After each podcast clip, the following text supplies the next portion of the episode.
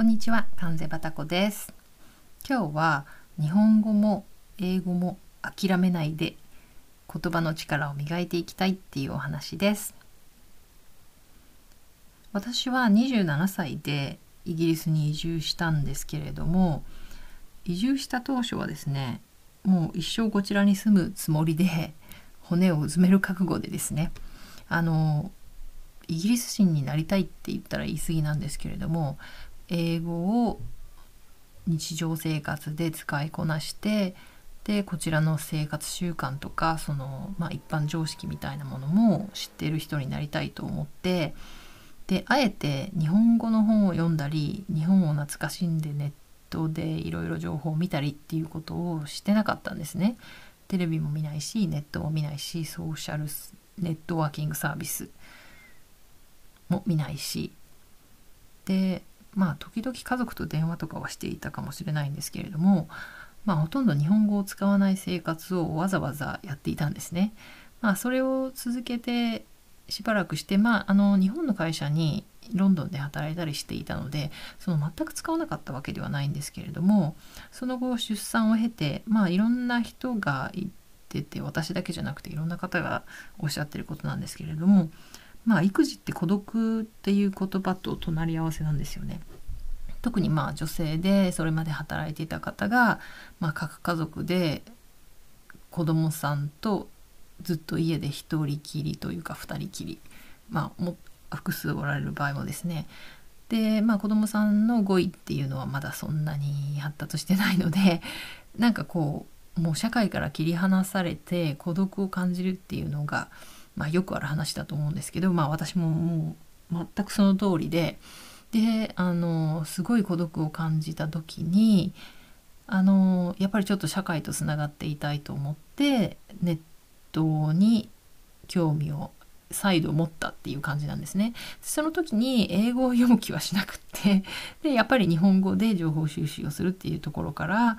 あのそこからつながってなんかブログを書いてみようとかそういうことになったんですけれどもなので今の私があるっていう感じなんですけれども、まあ、地続きですね。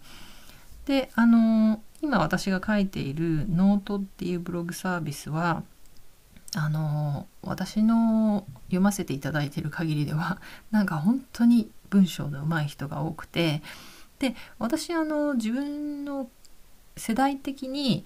もうちょっと早くインターネットにハマっていてもよかったとは思うんですけれどもあんまり縁がなくてですねブログとかミクシーとか あと SNS とかももう全く使ってなかったので本当にブログを書き始めてその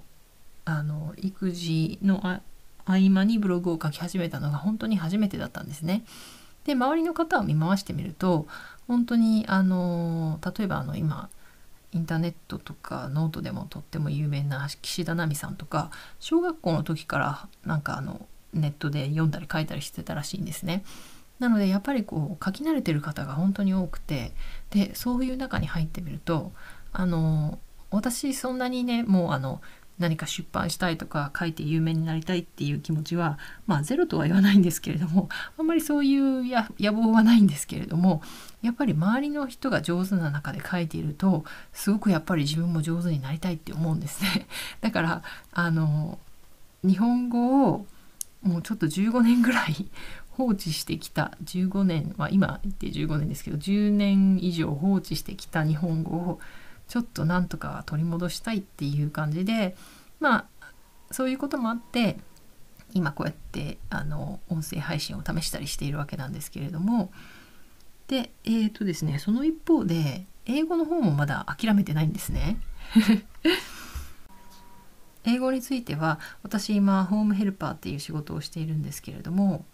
ホームヘルパーって意外とあのあの個人のお宅にお邪魔してお仕事するので同僚と一緒に仕事をするっていう機会がすごく少ないんですよ。で私も他の方の仕事ぶりを見る機会っていうのが少なくて、まあ、ちょっと残念なんですけれども。であの介護業界はイギリスの場合すごく外国人の比率が多くてまあ私もそうなんですけれども。であの外国人の比率が多いから就職できたところもあ大いにあるなって思ってるんですけれども。まあ多いのは今は東欧ですかねヨーロッパ系の人が多くてあまりそのアジアの人は見かけないかもしれないですね。まあ、でもいずれにしてもあの外国人率が非常に高くってなのでその私もその鉛のある英語をしゃべる人たちに囲まれ囲まれてっていうかと接する機会が多かったんですけれども最近になってですね初めて私ネイティブの英語のをしゃべるヘルパーさんと2人お仕事をする機会があったんですね。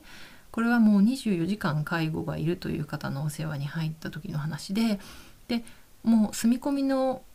ヘルパーさんがついてたんですねその住み込みの方が2人ネイティブだったんですけれども1人はイギリス人でもう1人は国籍はイギリスじゃないんだけれどももう母国語が英語っていう人ですね。でねこの方たちが